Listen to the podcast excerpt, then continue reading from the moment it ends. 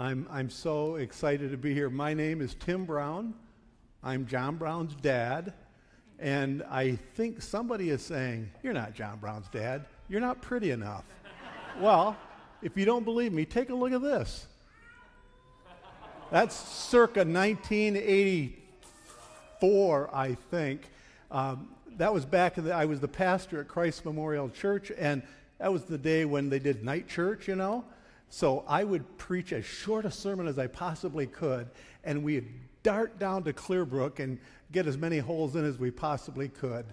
Well, that was then, and here's one from this past winter. there we are doing what we love to do most, cheering on the University of Michigan. Uh, anyway, thank you for letting me be here. Um, John is out at Camp Geneva, as I said. Lucky him, uh, lucky them, and I'm here, lucky me. So I'm grateful. I'm going to tell you a story in, in just a minute. It's a long story. I'm, I'm not making up, it's right in the Bible. You'll recognize it, I'm sure. Um, but there's, a, there's an old practice uh, in the church, a, a conviction really, the best interpreter of Scripture is Scripture itself. So, as I'm telling you this story and then unpacking it as best I possibly can, here are some of the scriptures that are in the back of my mind, like this one from King David, Psalm 51 Create in me a clean heart, O God, and renew a right spirit within me. Cast me not away from your presence, and take not your Holy Spirit from me. That, that passage is in my mind as I'm thinking about this. And, and here's another one from Colossians Clothe yourselves, dearly beloved, in compassion, meekness, humility. That's going to be in my mind. And here's still another one. This is a really important one. Uh, actually, the words of Jesus in the last chapter of the Bible Come. The Spirit and the bride say, Come. Let those who hear say, Come. Let everyone who is thirsty come and drink from the water of life without price. I'm going to interpret this story through those lens. Now, pray with me, please. Father, may your word be our rule, your spirit our teacher, and the glory of Jesus our single concern. In whose name we pray. Amen. Listen with me to these words from the book that we love. Now, all the tax collectors and sinners were coming near Jesus to listen to him. The Pharisees took exception and they said to him, Look, that man eats with publicans and sinners. Then Jesus told them a parable. There was a man who had two sons, one younger, one older. The younger son came to the father and said, Father, divide the inheritance and give me that which belongs to me. So the father divided the property and gave the younger son that which he would have received. And he gathered up all that he had and went to a far country. And there he squandered his inheritance in dissolute living. A famine came to the land, and he hired himself out to a citizen of that country. And he was sent to work among the pigs. And the son said to himself, What a fool am I! My father's servants have better to eat than this. I know what I will do. I will go to my father, and I will say to him, Father, I have sinned against heaven and before you. Please let me work as one of your servants. And the father said to him, Come, bring the best robe and put it on him, and, the, and a ring on his finger, and come and have a great feast with us. So they had a great feast because, as the father said, my son was lost, but now he was found. He was dead, but now he is alive. The older son, who was working in the fields, came to the city and he heard music and laughter. And he said to one of the slaves, What's going on? The slave said to him, Your younger brother has come home, and the father is celebrating. And the older brother was angry. And he called for his father, and his father came out, and he said to him, You have not so much as given me a calf that I could celebrate with my friends. And this, your son, who has squandered his life with prostitutes, you throw him a feast. The father said to the son, all, all that I have has always been yours. Your brother was lost, and now he's found. He is dead, but now he's alive. This is the word of the Lord. Uh, F. Dale Bruner, you don't have to remember that name, but he's a wonderful, wonderful New Testament scholar whom I love and admire. Uh, once said if there was only one chapter to the Bible, this would have to be that chapter. This tells the whole story of grace.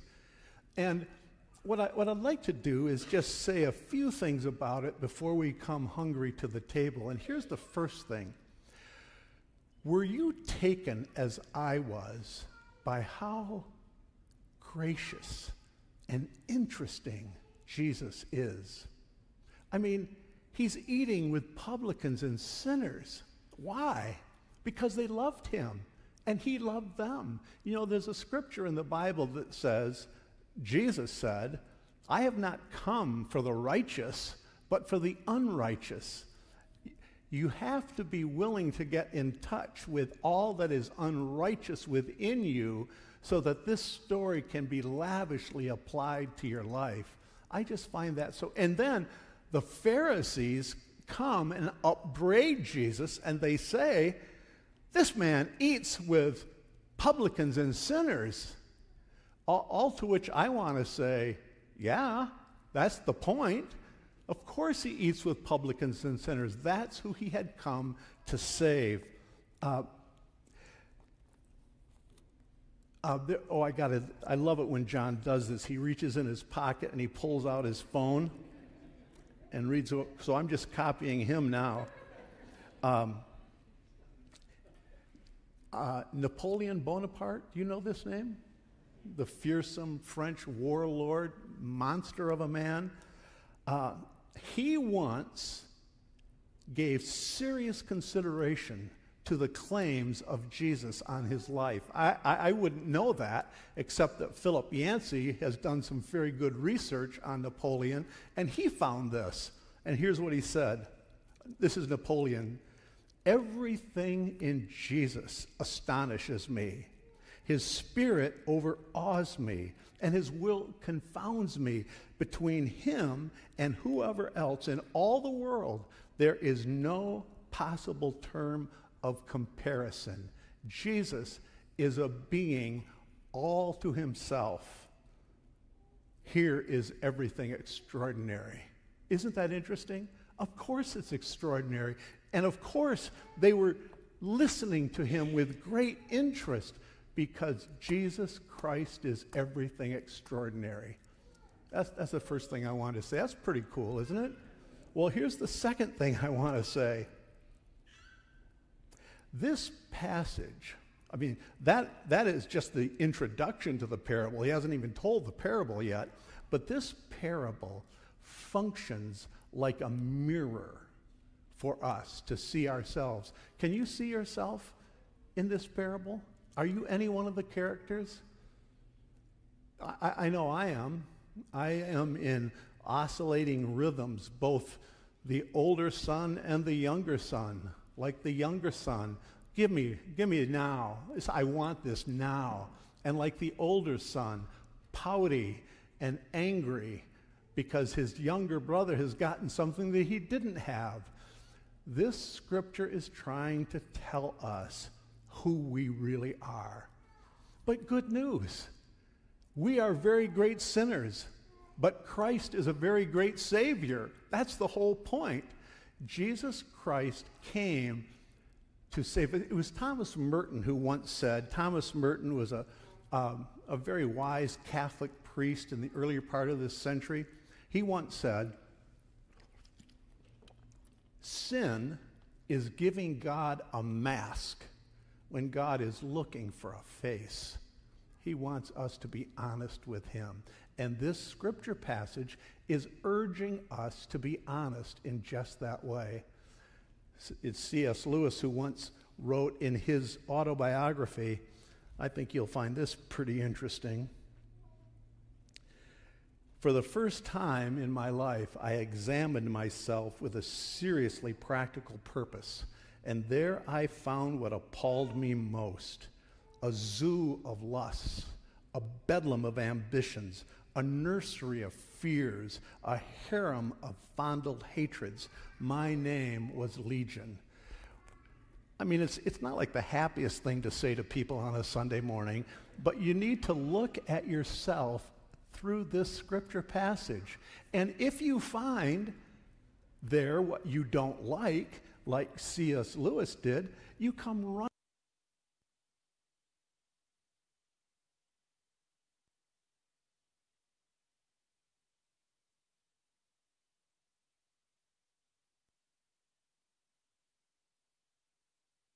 Um, if this scripture passage were cast as a motion picture, which part do you think Jesus would play? Well, he certainly wouldn't play the publicans and sinners, of course not. And he had absolutely nothing good to say about the pinched faced Pharisees. So, who would he be? I think Jesus would be the Father. Everything about the Father's temperament, his sentiment, his actions seem exactly like Jesus. Jesus Christ is the Father in this picture. And, and there's biblical support for that. Jesus once said, I and the Father are one. The Nicene Creed called Jesus and the Father of the same substance. Everything about Jesus and the Father are commingled. He is the Father who goes to the end of the property line. Hey, do you have that slide of the Sea of Galilee? I want to show you something pretty interesting. Okay, do you see up on the northern end of the Sea of Galilee the three villages, Capernaum, Chorazin, and Bethsaida? They're only about six miles apart. Uh, some archaeologists refer to this as the evangelical triangle. Jesus did 90% of his miracles and 70%, 75% of all of his teaching in that little triangle. Now, the prodigal son goes off to a far country. Do you know where he went? He went to that city on the east side of the Sea of Galilee called Hippos that was referred to as a far country.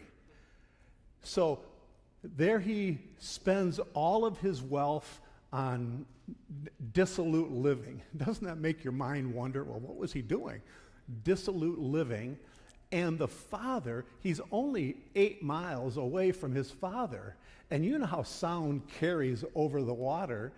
If a band is playing at Boatworks, you can hear it out by the state park. It just noise carries. So the father goes every day and looks over to Hippos, where his son is, and he's feeling so bad for him, and he wants him home. If this story were cast as a motion picture, Jesus would play the part of the waiting father because that's exactly who he is. He comes to us again and again uh, take this as biblical proof. Um, come. The Spirit and the bride say, Come. Let him who hears say, Come. Let those who are thirsty, come and drink from the water of life without price. Jesus Christ has the temperament of the Father, and that should be very good news for all of us. I think one of the realities of this, of this story is it's mirroring our lives. And who here, I would love to see a show of hands, has no need of a Savior? Who here has never sinned? Who here has never been disappointed in your reaction to something you said or did? Not one. No, not one of us is that. But Jesus Christ is there waiting for you. I love that about him, don't you? Okay, I, I promised I wouldn't preach too long today. So I want I want you to come with me. I'm turning the clock back now. Maybe, I think I'm turning the clock back 40 years. Did you know that ministers by the Internal Revenue Service are considered self employed? So you, you have to pay a fairly large portion of tax back to the government. Um, yeah, I mean, ministers don't make that much, so it's not too big of a deal. However, uh, in the early days of our marriage, Nancy will probably be squirming. Uh, I just had this notion that it was my job as the man to handle the family finances. Problem with that is I was terrible at it. Uh, that finally changed, and ever since Nancy's been in charge, and it's just been perfect. Uh, but we were a week away from tax day, and I was $3,000 short on my taxes. I was, I was so overwrought with anxiety, I, I, I didn't know what to do. I couldn't sleep. Well, I knew my dad's early morning schedule. He would get to the office about 6 he was a building contractor. He would meet with all the subcontractors and then send them out. And about 7:15, he'd be all alone. I was living in Chicago, so I went to my office at 6:15 and I called him. And when I heard his voice, I said, "Hi, Dad. It's Tim." He said, "Tuber, how are you?" That was my childhood nickname, Tuber. They called me Tuber because as a boy, I had this large, fleshy inner tube around my midsection. Nobody calls me tuber today, so don't even try. Well, I heard his voice and I started to cry. I thought, there I'm talking to my father. He said, What's wrong? I said, Dad, I'm so embarrassed. It's tax day in just seven days and I'm $3,000 short. You know what he said? If that's your problem, you don't have a problem. I'll ask mom to cut you a check. And he did. She did. And we got it.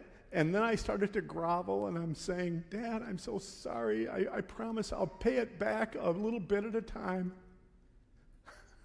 I can still remember him saying, Hey, you're a minister, don't you get this? It's a gift. Just take it.